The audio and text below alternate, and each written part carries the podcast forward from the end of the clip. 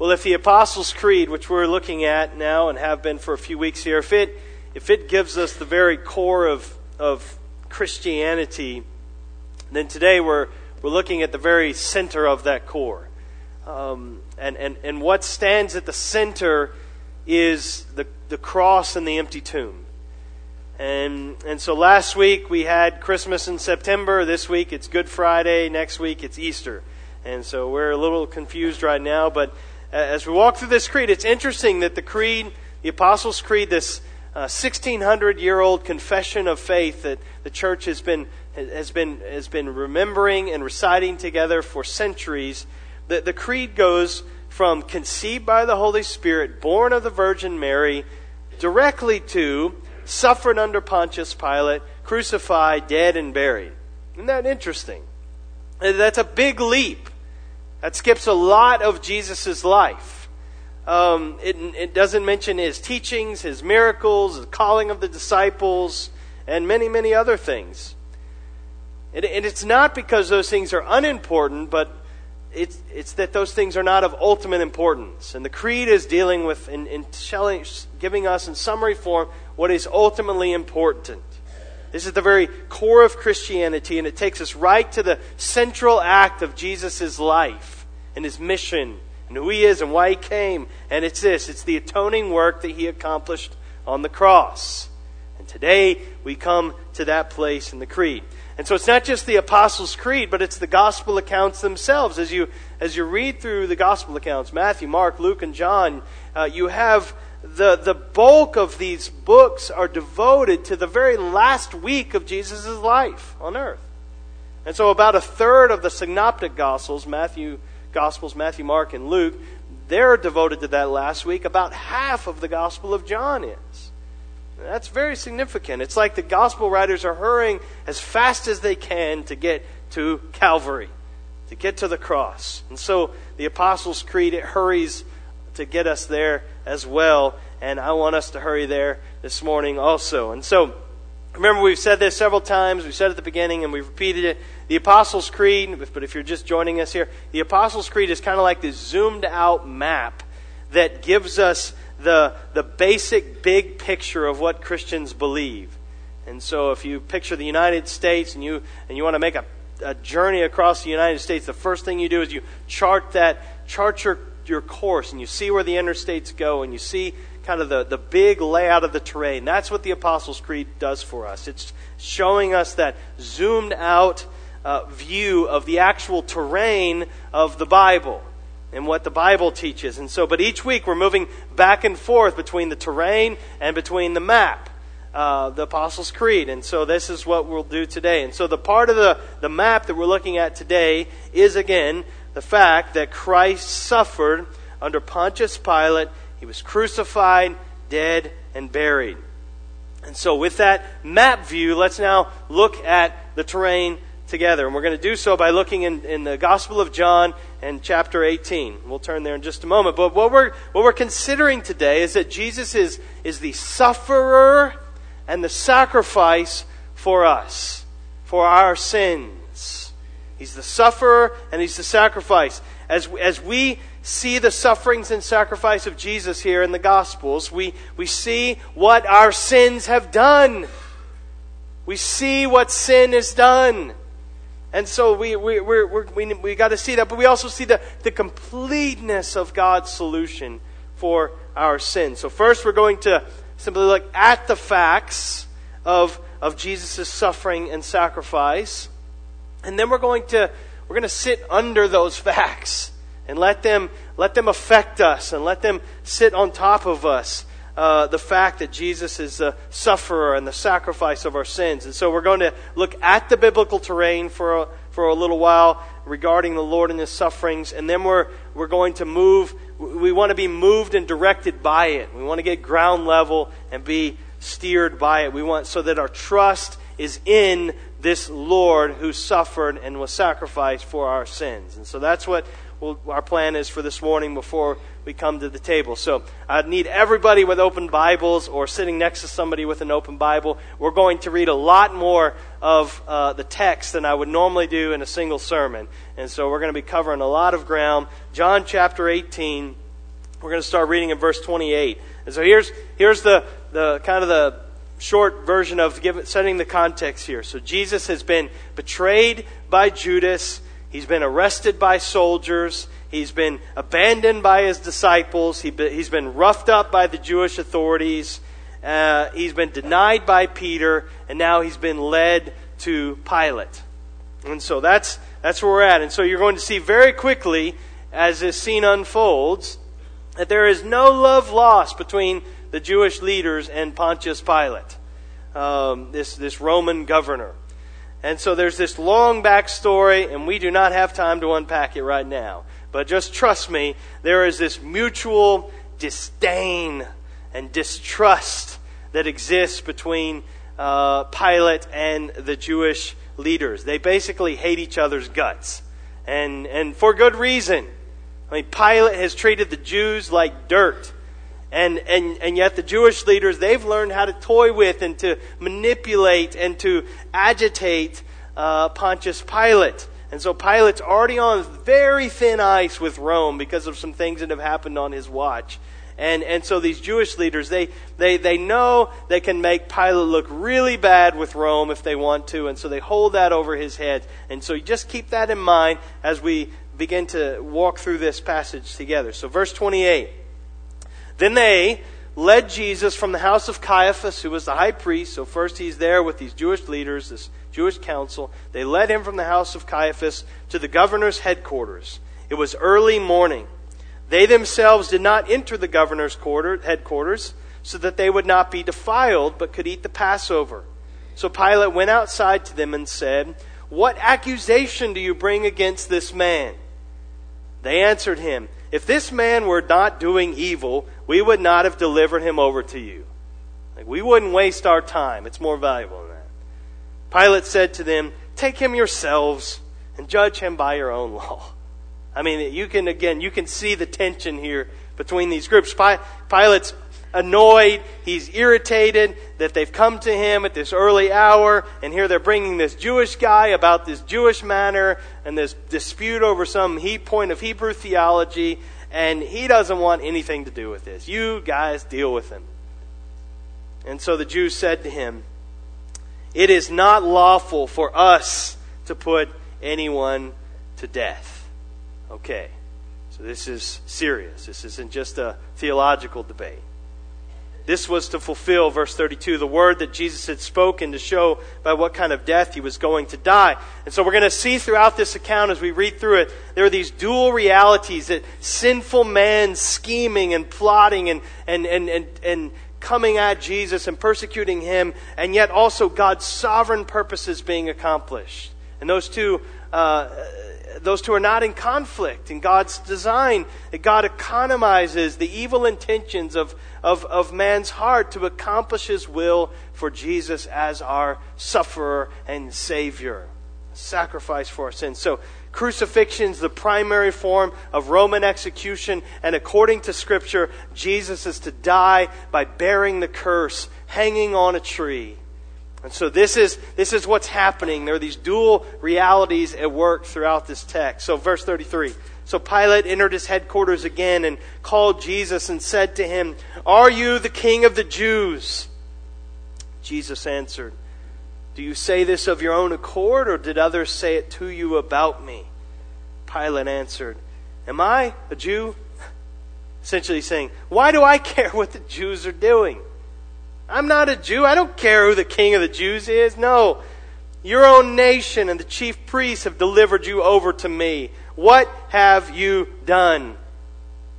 And then Jesus gives this somewhat cryptic answer to that question. Verse 36 My kingdom is not of this world. If my kingdom were of this world, my servants would have been fighting that I might not be delivered over to the Jews. But my kingdom is not from the world.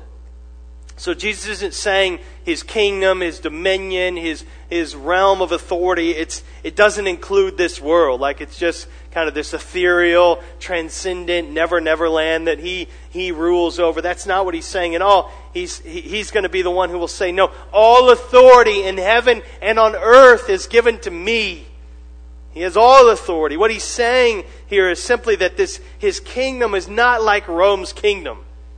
It's not, it's not won by, with, with, with, with swords the way that they do. It's not defended in that way. Yes, I am a king, but you need to understand what I mean by king and kingdom.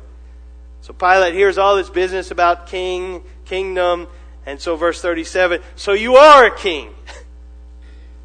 Jesus answered, You say that I am a king. Okay, you said it with your own mouth. For this purpose I was born. For this purpose I have come into the world to bear witness to the truth. Everyone who is of the truth listens to my voice. Pilate said to him, What is truth? Now, I don't think that Pilate is, just like suddenly breaking into this philosophical um, discussion, thinking, here's a Jewish rabbi. I've, this question's been burning on my mind. What is truth? And inform me, Rabbi Jesus. That's not it at all. Because we, we know the, the very next thing he does is he gets up and leaves. He has no interest in talking to Jesus about this. He, this is a cynical response. This is like, what's truth? Give me a break. Verse 38 again, and after he said this, he went back outside to the Jews and told them, I find no guilt with him. He, again, he's wanting to wash his hands of this. And he goes on, but you have a custom that I should release one man for you at Passover. So do you want me to release to you the king of the Jews? And they cried out again, No, not this man, but Barabbas The text says, Now Barabbas was a robber.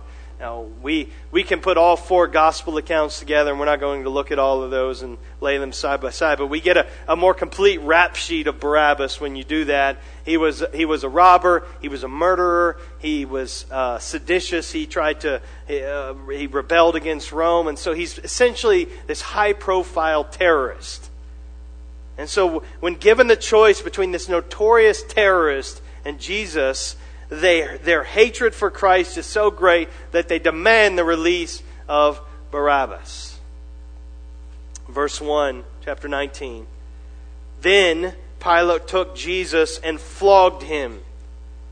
So he, to, to satisfy the, the bloodlust of this angry crowd, maybe, maybe, maybe this will appease them. Maybe then they'll be okay with him letting Jesus go. He finds no fault in him, and he's ready to wash his hands of this matter. So they think maybe if I rough him up enough, then they'll be okay and they'll they'll move on. And so the, and, and it goes on, verse two, and the soldiers twisted together a crown of thorns and put it on his head and arrayed him in a purple robe. They came up to him saying, "Hail, King of the Jews!" and struck him with their hands. This is an awful scene, isn't it? I mean, these soldiers, they're, they're making sport of Jesus playing dress up with our Lord. And, and it's all for the amusement of these soldiers. And, and then they take turns punching and slapping Jesus in this condition. And so it's in this, it's in this ridiculous, blood soaked costume that Pilate once again drags Jesus before this angry religious mob. Verse 4 Pilate went out again and said to them, See, I am bringing him out to you that you may know that I find no guilt in him. So Jesus came out wearing the crown of thorns and the purple robe. And Pilate said to them, Behold the man. Behold the man. Look at him. I mean, there's, there's such thick irony that runs throughout this whole scene, and this is one one little evidence of that here. I mean, this is this one who's standing here dressed up in this costume uh, to look like a fool is, is, is nothing less, not only than the incarnation of God, but the incarnation of perfect man. This is humanity as he ought to be. This is the second Adam. And, and, and so when Pilate says, Behold the man, he doesn't have a clue how true that statement is. This is, this is the man. And yet, when the chief priests and officers saw him, when they beheld him, they cried out, Crucify him, crucify him. They did behold him, and they hated him. Hated him. They screamed for his death. I, I know that you've probably witnessed this firsthand, and certainly you've seen video of just just uh, an angry mob, violent mob. You've seen footage going back in the history of this country, and and just this angry and anger and hatred and, and racism and you see it on their face and you hear it in their voice and every muscle stretched. I mean, that's the scene, this, this just this seething hatred of Jesus. Crucify him. Crucify him. Pilate said to them, and again, these are the religious leaders of the nation. This is not some fringe group. This is this would be like the the ministerial alliance of Fayette County coming together and, and forming a mob like this. This is supposed to be the, the religious, the good, the moral, the upstanding, the influential ones, the backbone of society. Uh, I'm not saying you would say that's the truth of Fayette County Ministerial Alliance. I don't know, but but this is this is this is uh, this is the religious epicenter, and this is how they're sing what they're saying of Jesus. Pilate said to them, Take him yourselves and crucify him, for I find no guilt in him. You see, over and over, there's this indirect affirmation of the sinlessness of Christ coming out of Pilate's mouth. I'm not saying he understands the full import of his words, but it's his witness to Jesus' guiltlessness. So Pilate knows. He knows they don't have the authority to crucify Jesus. They can't do that because of the laws. But he's so flustered, he's so frustrated by this mob that they won't give in to what he thinks needs to be done. And so he says, All right, you can do it because I'm not going to do it. I can't find anything wrong with this man. Verse 7, the Jews answered him, We have a law. And according to that law, he ought to die because he has made himself the Son of God. Now, this is the issue. This explains their hatred. And then there's a strange statement from John. When Pilate heard this statement, he was even more afraid. So remember, Pilate's just spent this time alone with Jesus. And he has, in all of his years as governor, he has never, ever met a prisoner like him. Never had anybody in front of him like Jesus. And now Jesus' enemies are saying he calls himself the Son of God. He's starting to get nervous. In Matthew 27, we, we find that uh, Pilate's wife has this, uh, this strange, she's been having these strange dreams, and she comes to her husband and says, Don't have anything to do with this Jesus. There's something something different about this one. And so this is this is part of what's behind this. And and so he runs back in, and the first in, first question he asked Jesus is what? Verse nine. He entered the headquarters again and said to Jesus, "Where are you from?" Basically, really, who are you? But Jesus, text says, Jesus gave him no answer. Like a lamb before shears is silent, so he uttered, he opened not his mouth. Verse 10 So Pilate said to him, You will, you will not speak to me?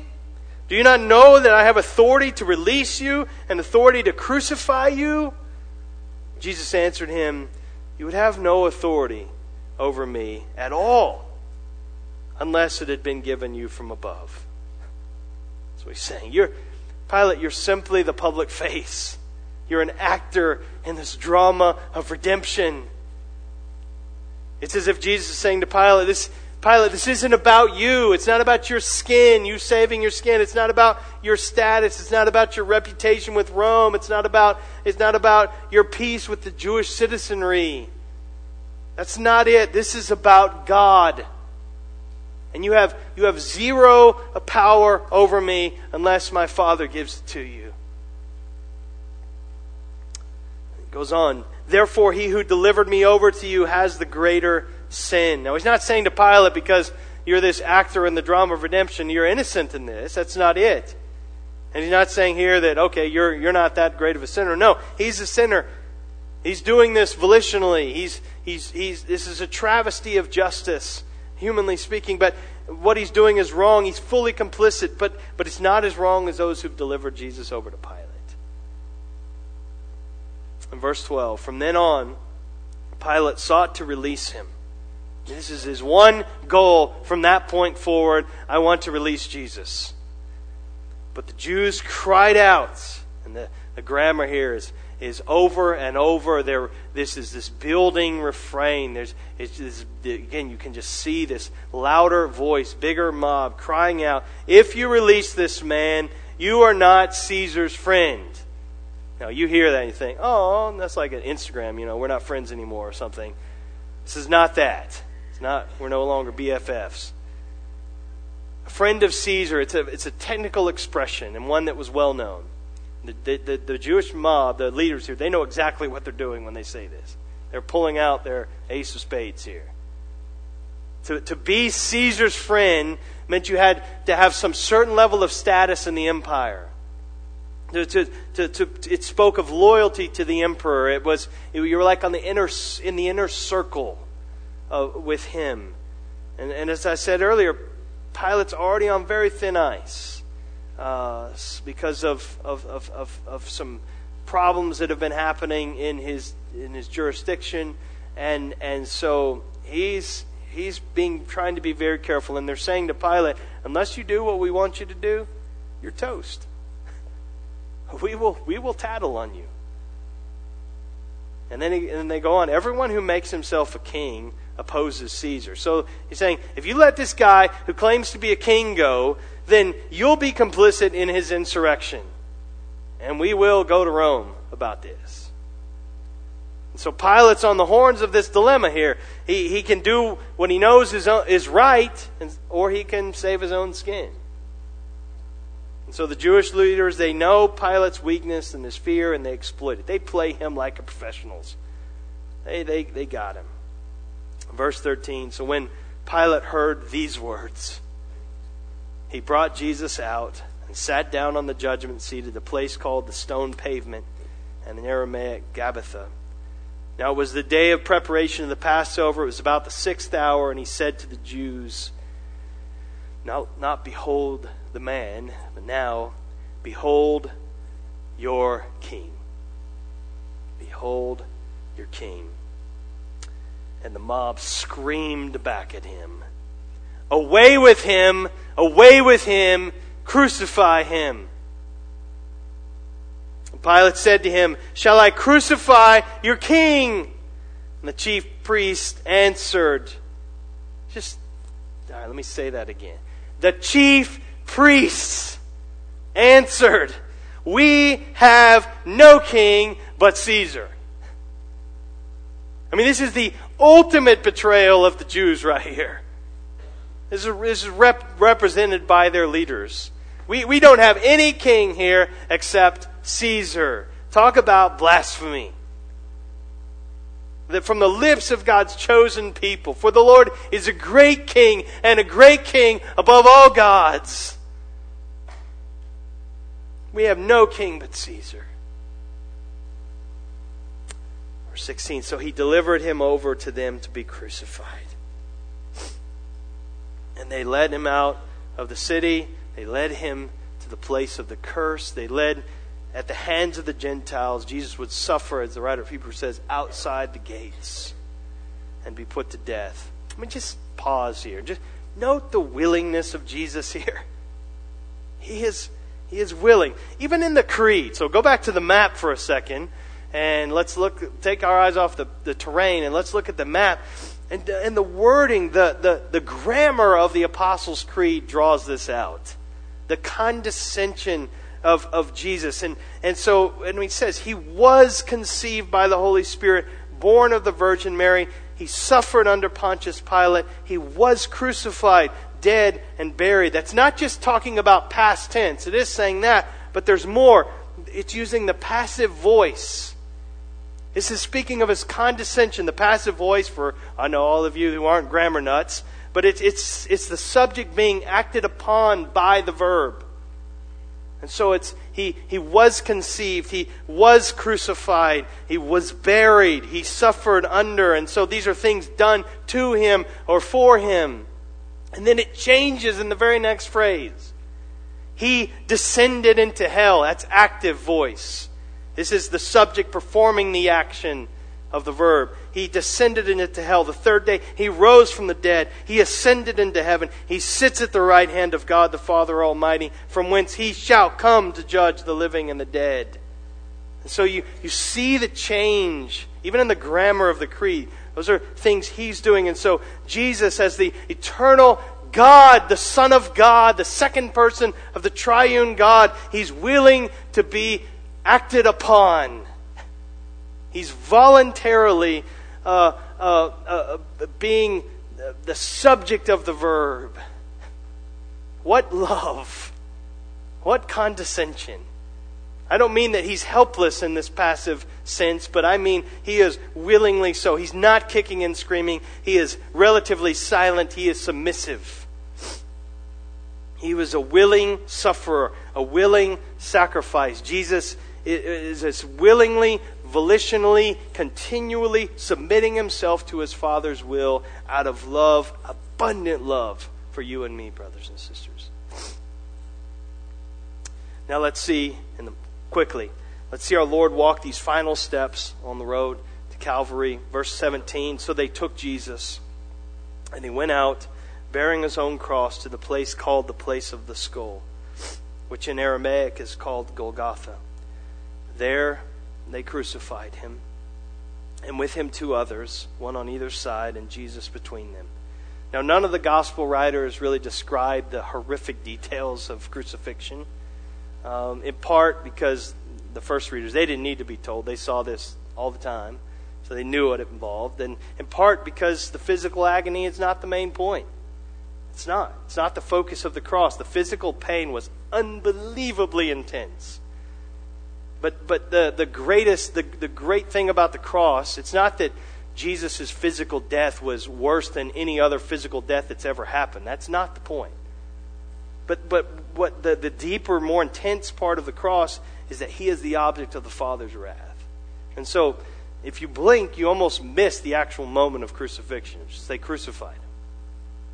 Verse 19 Pilate also wrote an inscription and put it on the cross. Now, that was very common practice. They did this for everybody who was crucified. They'd put a placard over it, kind of out, outlining what they were accused of, what their crimes were, and it was just, it was just deterrent. See what happens if you break the law? And they, people would walk by and see this. And so, what's the inscription above Jesus? It read, Jesus of Nazareth, the King of the Jews. So, by saying it that way, in part, he, he's justifying Jesus' death. Even though he knows he's done nothing wrong, he doesn't believe this man is guilty, but he has to justify crucifying this innocent man. And so, so he, he puts this up there saying he's the self proclaimed rival king to Caesar.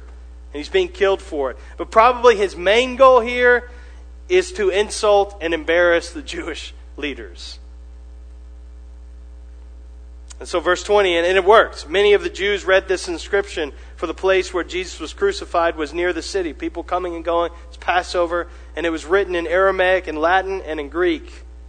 Everybody could read it. So the chief priests of the Jews said to Pilate, Do not write the king of the Jews, but rather, this man said, I am the king of the Jews. Now, by this time, Pilate is done. He has had it with them and he's tired of being pushed around and played by them. And so he answers, What I have written, I have written. Or, in other words, buzz off. And, and, and this is another one of those glorious ironies. What, what Pilate meant for evil, God meant for good. For Jesus really was the promised king of the Jews. We saw this last week out of the mouth of, mouth of Gabriel. He announced to Mary that Jesus will be one who's king. He's the son of David. He's going to rule. He's going to reign. Well, clearly, again, God is orchestrating all of this. Verse 23 When the soldiers had crucified Jesus, they took his garments and divided them into four parts, one part for each soldier, also his tunic. the tunic was seamless, woven in one piece from top to bottom. So they said to one another, Let us not tear it, but cast lots for it to see whose it shall be. And this was to fulfill the scripture which says, They divided my garments among them, and for clothing they cast lots. So the soldiers did these things. Now, again, I think of Jesus on that cross watching these things transpire. as, as, as the second person of the Godhead. This is, this is the very thing he intended to happen. He wrote this. The plan is being accomplished. All is being fulfilled according to plan. Was there a slight tinge of satisfaction in the midst of his agony hanging on that cross? God's plan is being executed perfectly.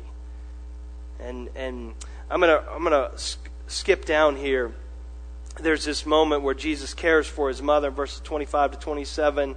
Uh, verse 28 After this, Jesus, knowing that all was now finished, he said, To fulfill the scripture, I thirst. And there's, he's held out his jar with this wine and a sponge. And when Jesus, verse 30, received the sour wine, he said, It is finished. It is finished. I have paid it all. It's done. I drank the cup of wrath to the dregs. I've done it all. There's nothing left to do. And then the text says he bowed his head and gave up his spirit. He said, he had said before, No one takes my life. I lay it down of my own accord. And this is exactly what he did. When the mission is fully accomplished, it is finished. He, he, when atonement has been made, Jesus gives up his spirit. And then in verse 31 to 34, there, there's, there's this, there's this uh, very clear account of the, what, what the effort they went to to make sure that he was dead and, and this fulfillment of prophecy that, that, that um, no, none of his bones would be broken and yet his side would be pierced. And we, I'm just having to skip this for the sake of time. But, but again, it's fulfilling prophecy down to the letter. And, and then, and, and so we get, we get here and we say, what do we see? We believe Jesus suffered under Pontius Pilate he was crucified. He was really dead. And they made sure of it. And he was buried. He was buried. And the truth of Jesus' burial is important. It's all four gospel accounts give great detail about his burial. And so let's, I mean, when you see the Apostle Paul even in 1 Corinthians 15 when he's saying, This is the gospel. Christ died for our sins according to the scriptures. That he, he, was, he, he, he was buried according to the scriptures. He was raised on the third day in accordance with the scriptures. So he says this is of first importance. So the burial, it's, it's essential. And this is why it's in the, in the creed. This is why the scriptures make so much of this. He, he really died. He was really buried. And so John gives us this account. He tells us about Joseph of Arimathea who steps forward and uh, Joseph was a member of that religious count, the same religious council that, that pushed to have Jesus arrested and crucified. He's part of that group. But what we learn here is he's also he's he's become a follower of Jesus Christ, a believer in Jesus Christ. And we don't know his whole testimony. One day we'll find out. But he's a disciple in secret, the text says. And so, verse 38 After these things, Joseph of Arimathea, who was a disciple of Jesus, but secretly for fear of the Jews, asked Pilate that he might take away the body of Jesus. And Pilate gave him permission. So he came and took away his body. So he, he comes out of hiding, identifies with Jesus, and he's helped by another secret disciple, Nicodemus. And so Nicodemus also, who earlier had come to Jesus by night, came bringing a mixture of myrrh and aloes and about 75 pounds in weight. So they, they took the body of Jesus and bound it in linen cloths and with the spices, as is the burial custom of the Jews. Now, in the place where he was crucified, there was a garden, and in the garden, a new tomb in which no one had yet been laid. This was his tomb, Joseph's tomb. So, because of the Jewish day of preparation, since the tomb was close at hand, they laid Jesus there. Now, I realize up to this point, all I've basically done is given you a running commentary of the text. That is not preaching, brothers and sisters. Please don't let me start doing this often. Uh, I don't want other people that preach in this pulpit to think that that is what the sum total of preaching is. I do think there is beauty and depth to seeing this terrain up close. And it was good. It's been good for my own soul, and, and I wanted us to walk through it today. But now, just for a couple minutes before we come to the table, I just want us to sit under this for a moment. We've looked at it. Let's just let's just let it sit upon us for a moment two statements, and then we'll eat and drink together. One, Jesus' suffering and sacrifice is for us. It is for us. And the creed drives us. It, drives the home the reality of it, and that, that's even why Pilate's named. You think, why is Pontius Pilate named in the creed? I mean, there are other people involved in his death. Why is his? It's just saying this is this is this actually happened.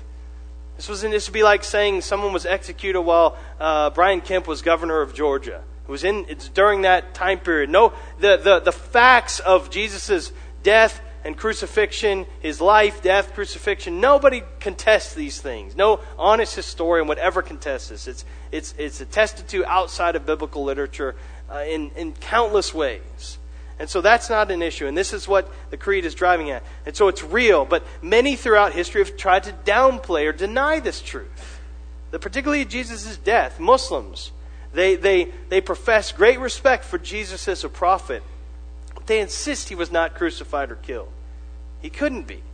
And so in the Quran, we read that instead of dying on the cross, Jesus was, Jesus was represented by one in his likeness.